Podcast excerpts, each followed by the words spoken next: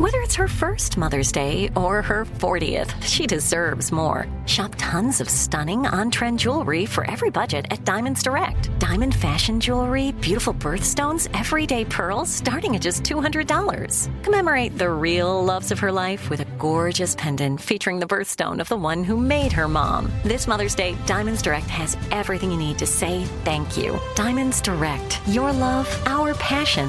Online at diamondsdirect.com something that makes me crazy is when people say, well, I had this career before, but it was a waste. And that's where the perspective shift comes that it's not a waste, that everything you've done has built you to where you are now. This is She Pivots, the podcast where we explore the inspiring pivots women have made and dig deeper into the personal reasons behind them. Join me, Emily Tish Sussman, every Wednesday on She Pivots. Listen to She Pivots on the iHeartRadio app, Apple Podcasts, or wherever you get your podcasts. I'm Saleha Mohsin, and I've covered economic policy for years and reported on how it impacts people across the United States. In 2016, I saw how voters were leaning towards Trump and how so many Americans felt misunderstood by Washington. So I started the Big Take DC. We dig into how money, politics, and power shape government and the consequences for voters. With new episodes every Thursday, you can listen to the Big Take DC on the iHeartRadio app, Apple Podcasts, or wherever you get your podcasts. Hey guys, ready or not, 2024 is here, and we here at Breaking Points are already thinking of ways we can up our game for this critical election. We rely on our premium subs to expand coverage, upgrade the studio, add staff, give you guys the best independent coverage that is possible. If you like what we're all about, it just means the absolute world to have your support. But enough with that, let's get to the show.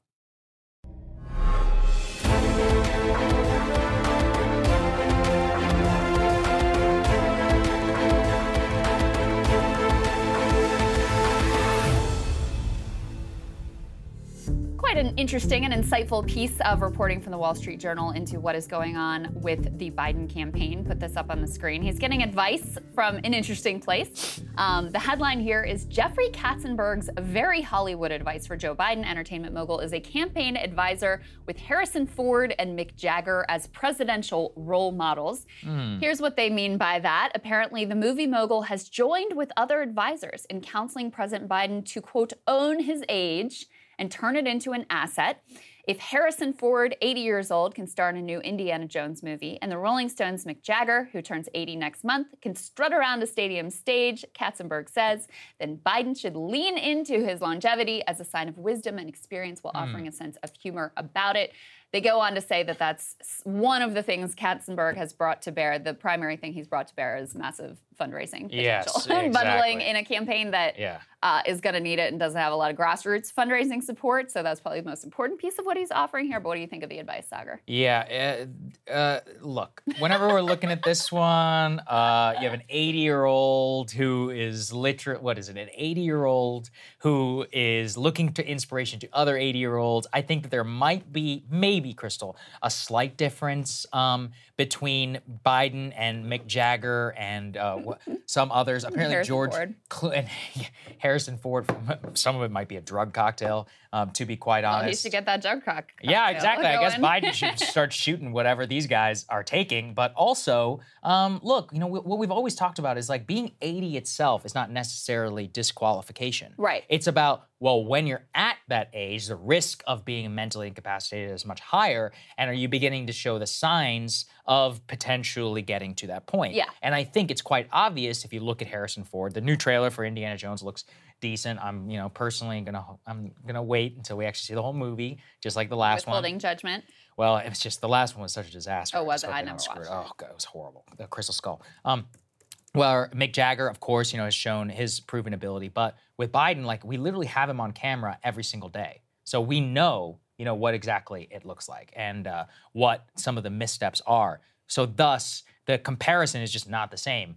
Both with Harrison Ford and with Mick Jagger, the proof is in the performance, and the performance here is just not even comparable. So you can't take advice from Yeah. those people, right? That's the thing. Is like it's probably the best advice you could No, give. no, no, for sure. I agree. it's just the ability to execute on that advice that remains in significant doubt. Mm-hmm. So here's part of what Biden has said about his age when he was asked about it. He was actually asked about a press conference with the South Korean president, and he said, "quote." With regard to age, I can't even say, I guess, how old I am. I can't even say the number. It doesn't register with me. I respect them taking a hard look at it, talking about voters. I'd take a hard look at it as well. I took a hard look at it before I decided to run, and I feel good. I feel excited about the prospects. I mean, one thing we have always said is if he had the ability to get out there on a debate stage and tangle with Bobby Kennedy and Marianne or Right. whoever um, and prove that he's up to the job, then he should do that. But they're probably they're probably i don't think this is the right ethical moral strategy but they're probably executing the best possible political strategy Mm-hmm. in keeping him out of the cameras and kind of hiding from people how he is actually doing at this point so yeah it'd be nice if he was in a position to avail himself of this advice and lean into his age or own his age as they say and demonstrate that he's still just as sharp and wily as ever but i just i don't know that you can really uh, execute on this advice Yeah, I, I agree. And you know, look, Jeffrey Katzenberg, uh, complicated history. So on the one hand, I, I personally owe a lot of my childhood to a guy like Katzenberg. He was responsible for some of the greatest hits in Disney animation history. But also, this is the guy who just did Quibi, so maybe we should hold off on any of his more recent advice on communication, specifically in allaying younger people's uh, fears, because it's not exactly like he knows what they want Remind after. people what Quibi was. Oh my it was God. a- It was like a one billion, maybe more, uh, boondoggle in terms of like short form content within an app. It included like the Punk'd rebuke and 60 Minutes did deal. It was, they it had, was, yeah, they was a throwing cash at people, and, and they shut down almost a, overnight. a bunch of high level. What's that lady's name? That was, the, I don't know. Anyway, so former Meg like Whitman. Republican. Yeah, That's Meg the one. Whitman. Former Yeah, Republican presidential candidate. right. Yeah. Um, anyway, yeah, that was kind of a disaster. I forgot about that. But uh, anyway, the Biden White House is apparently listening because he's also bringing cash to the table, and that's what it takes to get an audience with the president. So there you go, folks. A stunning news story out of the SEC and JP Morgan. Let's go ahead and put this up there on the screen, guys. So, SEC is fining JP Morgan's subsidiary for deleting 47 million emails, some related to an ongoing subpoena. The broker deal subsidiary of JP Morgan Chase $4 million for accidentally deleting 47 million emails for early 2018. Some of these emails were sought by subpoenas in at least a dozen regulatory investigations. The firm in late 2021 agreed to pay 125 million in penalties for failing to preserve text messages and other electronic communications sent from January 2018 and November of 2020. So, they are willing to pay over 125 million plus another 4 million, so 129 million dollars for a loss of 47 million emails. Do you believe A loss, Yeah, I was, quote unquote. do you believe for one second that these emails were not deeply incriminating? No. And here, here's the thing, all right? You're going to pay 125 million just for for losing the emails. How much were they going to pay for keeping the emails? Yeah, well, if you yeah, that that's the real question. I mean, here's what's amazing. Yeah. And the way that, I mean, white collar crime just, it's a cost of doing business. Mm-hmm. I mean, that's the way they view, view it. This penalty, this latest one of just $4 million, is nothing to them. $4 million for them, nothing. And they get to claim that they lost these millions and millions of emails. This is the third time that this has happened. It happened in late 2021, as you referenced. It also Yeah. happened in 2005 when they were supposed to preserve electronic records from mid 99 to mid 2002. JP Morgan spokeswoman declined to comment on the latest sanction.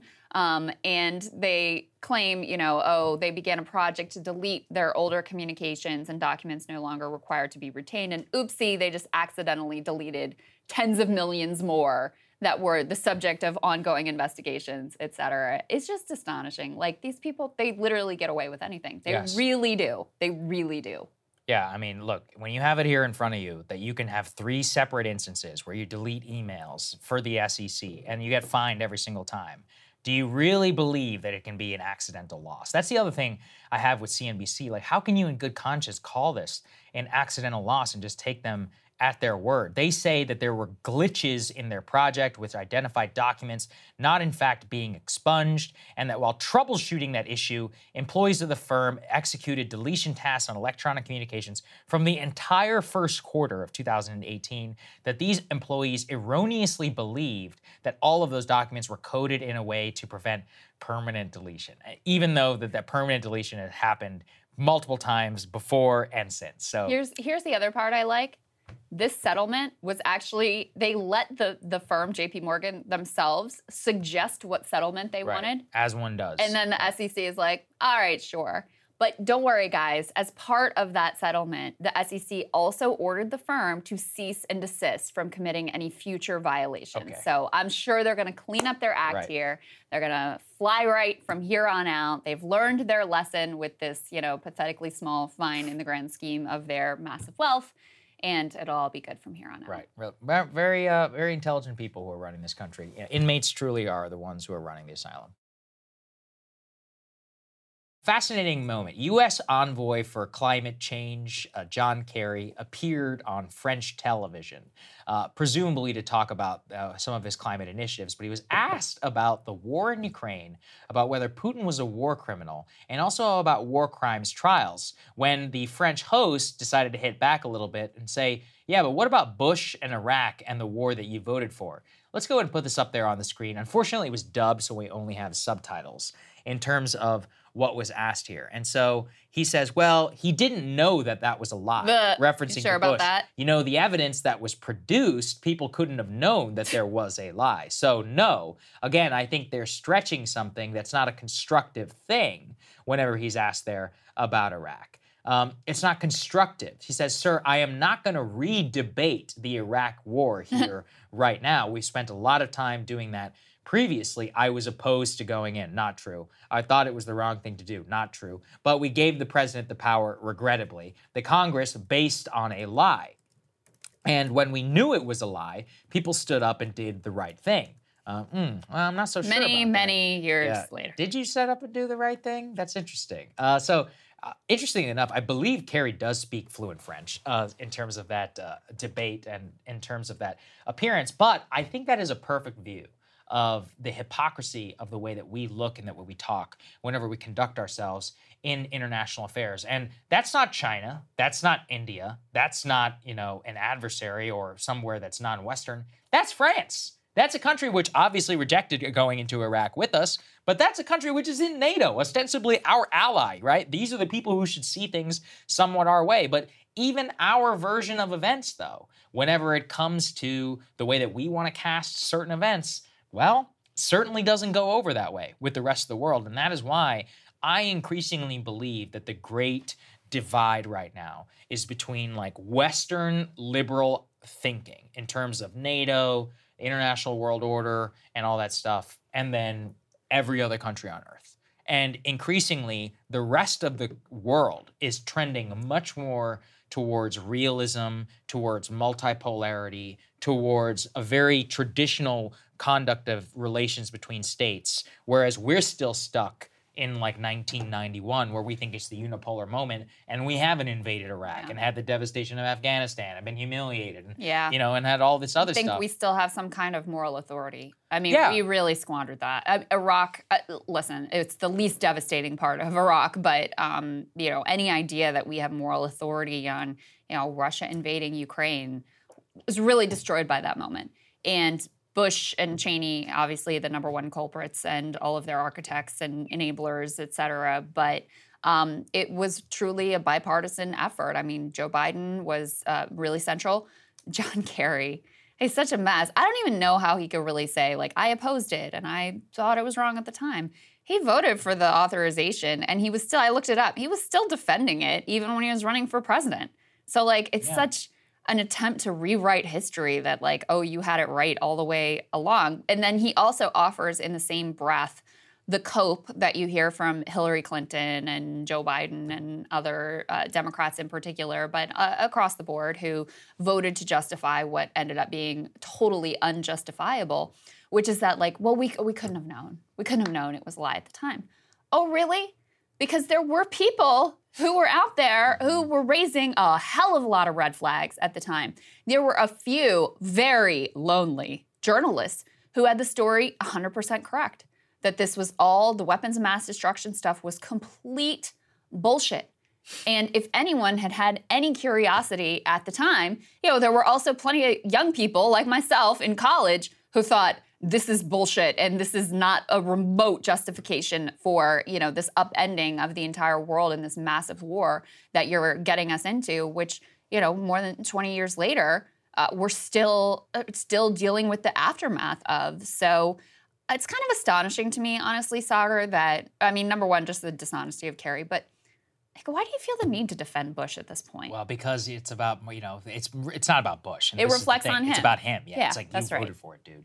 Yeah, I mean, I think that that's the ultimate problem. I mean, like you referenced, look, I was 11 years old whenever the U.S. invaded Iraq, and even I, I, I remember the day. I remember exactly where I was sitting. I remember the newspaper. I remember the teacher, social studies teacher, and I, I was, you know, shit stir even at that time. And I said, wasn't this about Bin Laden? And she was like, well, you know, according to the president, you know, Saddam was supporting Bin Laden. And I was like, but what about weapons of mass destruction? I was like, what does that have to do with anything? And everybody's just giving me a very nasty look. I'm from a hometown where of uh, George H.W. Bush has his library. So the Bush family are like gods, or they were at that time um, where I was. And it, yeah, it didn't take a genius to figure it out. Yeah. You know, it, it, it was, you don't have to be as smart.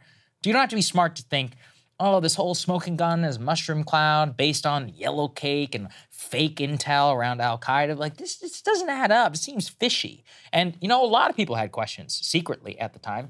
They just didn't voice them. There were also a lot of people who said, you know what, even if it's Yeah, true, even if it's true, not worth it. not worth Yeah. it. Um, you know, I I also think it's worth reflecting just for a minute on the decision was made after Bush is you know out of office and Democrats are in charge, and there was an opportunity of like maybe we should investigate what happened here. Maybe there should be charges against the you know m- most preeminent war criminals who brought us to this catastrophe, and Bush in particular. And the decision was made that for the good of the country and the healing and bringing together of the country, that there should be no elite accountability for those things. And it was the easier path at the time. It definitely, you know, probably smoothed the transition into democratic power, et et cetera.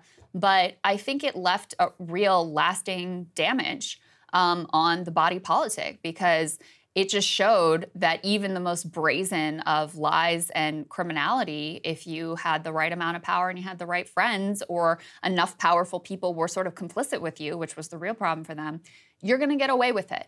And so, even as we, you know, look at like the Trump indictments now and the charges that he's facing for tr- actual real criminality that I think he more than deserves, um, we may have been in a better position to convince more than half the country that holding elites accountable for their crimes is the thing to do if we had, you know, gone after the Bush era people, gone after other American presidents who arguably created uh, committed worse crimes certainly than, you know, holding onto classified documents. Yeah, I think that's uh, very well said, Crystal.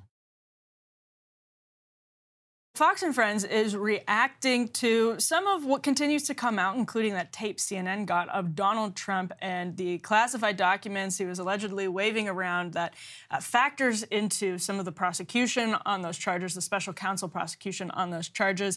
Let's actually, Crystal, I can't even describe it. Uh, you can never capture these things with words. Let's just play the clip. You know, regarding the leaking of the, this particular tape, when you look at what uh, Jillian just said, where she said um, Trump uh, posted on Truth Social, the deranged special prosecutor Jack Smith, working in, conju- in conjunction with the DOJ and FBI, illegally leaked and spun a tape and transcript of me, which is actually an exoneration.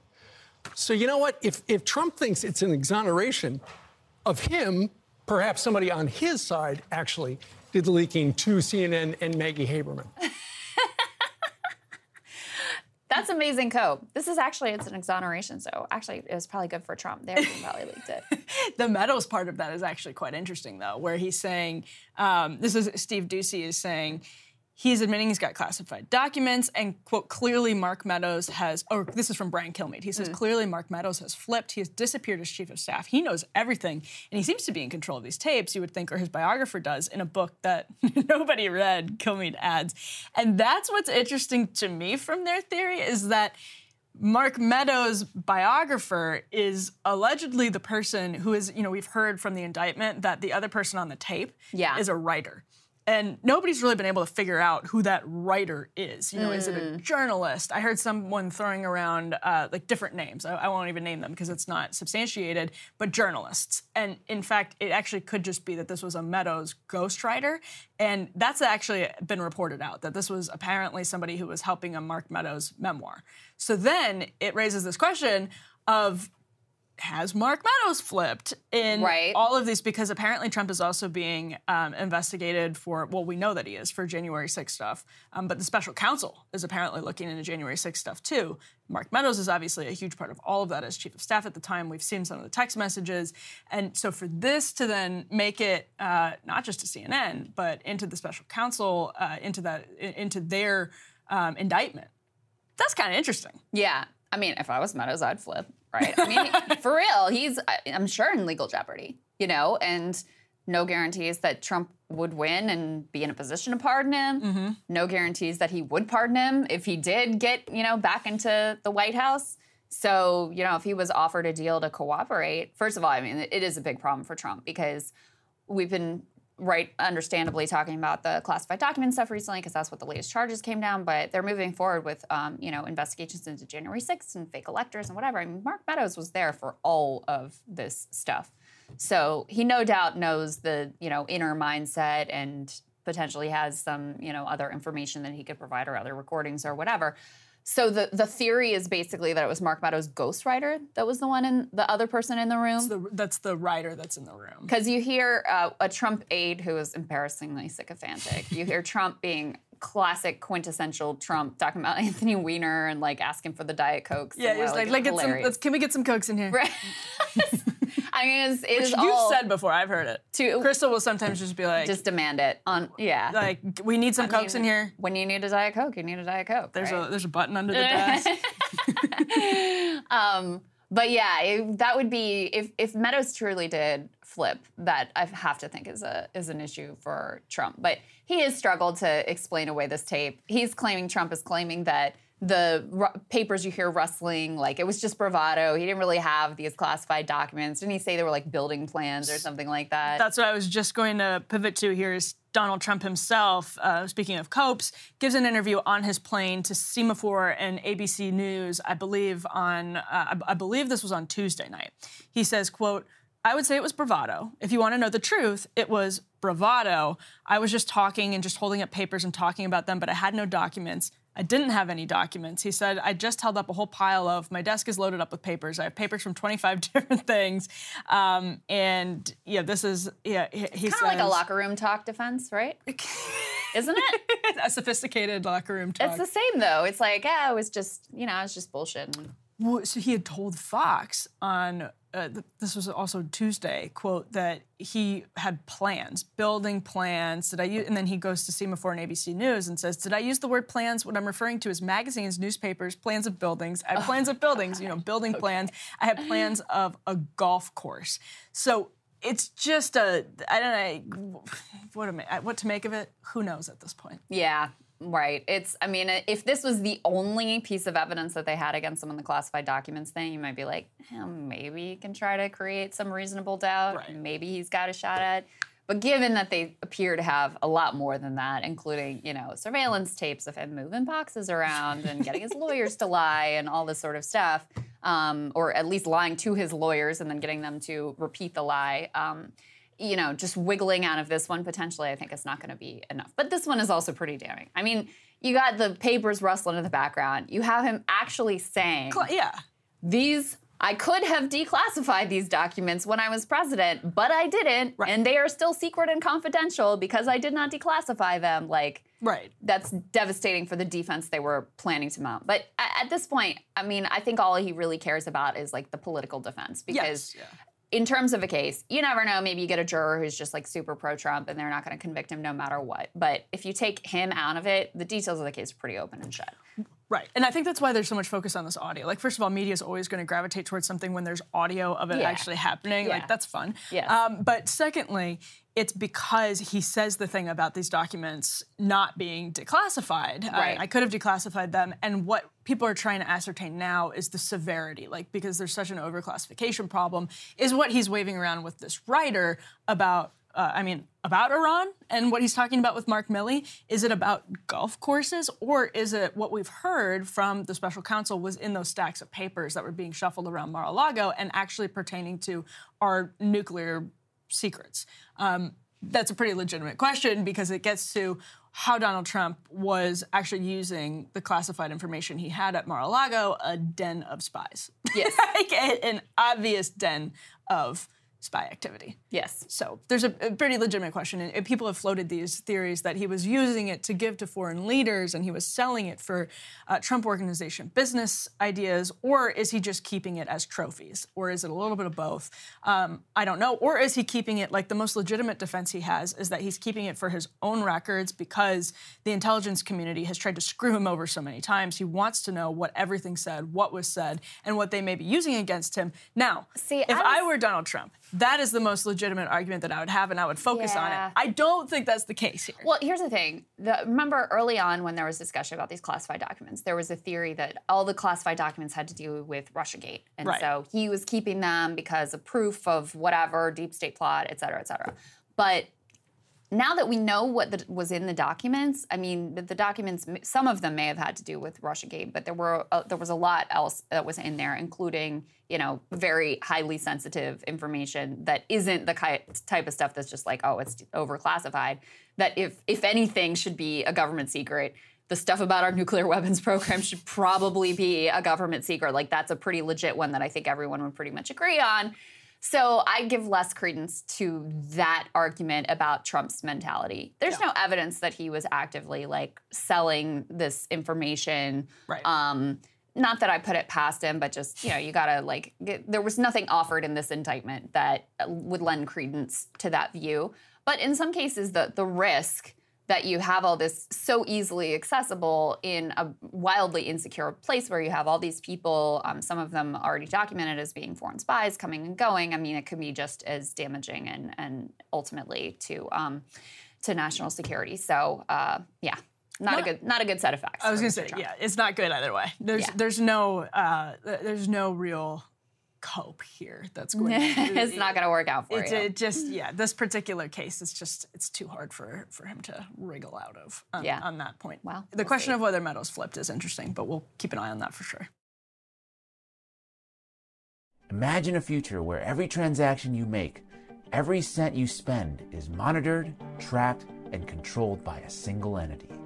There will be no fear mongering in this segment, but this dystopian reality could be a lot closer than you think with the introduction of FedNow, a new digital payment system that could give the federal government a direct line into your financial transactions, which could fundamentally impact all of our privacy and freedom.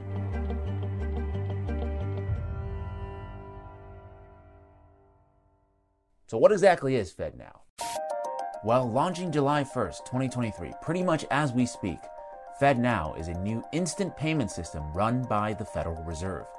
It's designed to enable banks, credit unions, and other financial institutions to deliver end to end payment services to their customers 24 7, 365 days a year. They say the service will roll out in stages. The initial launch will include core clearing and settlement functionality, requests for payment capability, and tools to support reconciliation. Basically, the processes that take place behind the scenes that you probably don't even think about at all, with making sure that the money that is zipping around the country is being accounted for properly and no fraud is happening. Future phases will introduce additional capabilities that are more consumer facing, such as instantaneous peer to peer account transfers and online bill pay.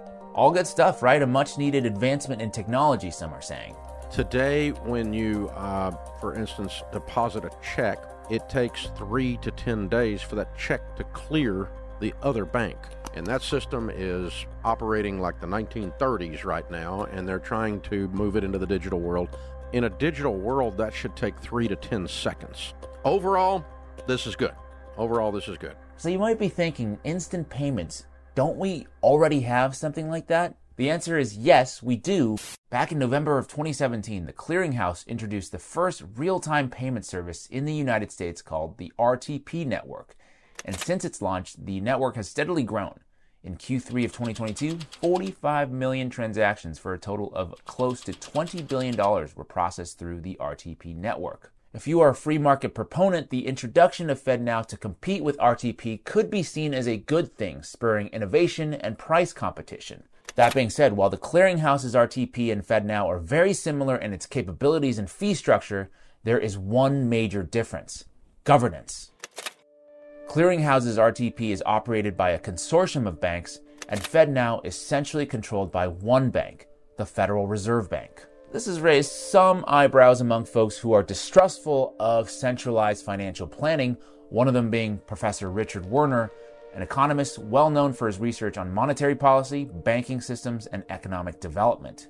You know, the, the central bankers want to compete against banks. So we can't really trust them anymore to really take the benevolent you know, policies that are good for society and create stability um, maybe there's a different agenda. Hmm, interesting. What agenda might that be? Because, on one hand, real time transactions can be a boon for fraud prevention, like I previously mentioned. If something suspicious does occur, it can be identified and dealt with immediately. But on the flip side, this real time logging of transactions means that a detailed record of your financial activity is being created and stored. Every purchase, every bill paid, every penny sent to a friend for that pizza last night, it's all logged in real time by a government backed entity. To reiterate, FedNow is run by the Federal Reserve Bank, which in theory operates independently from the federal government, but it does maintain a close relationship with them. So it's not inconceivable that transaction data could be shared under certain circumstances. The question then becomes under which circumstances might this data be shared? For criminal investigations, for tax purposes, economic analysis, these are all questions that we don't yet have answers to. In the past few years, the Chinese government has trialed similar technologies in an attempt to expand its surveillance state.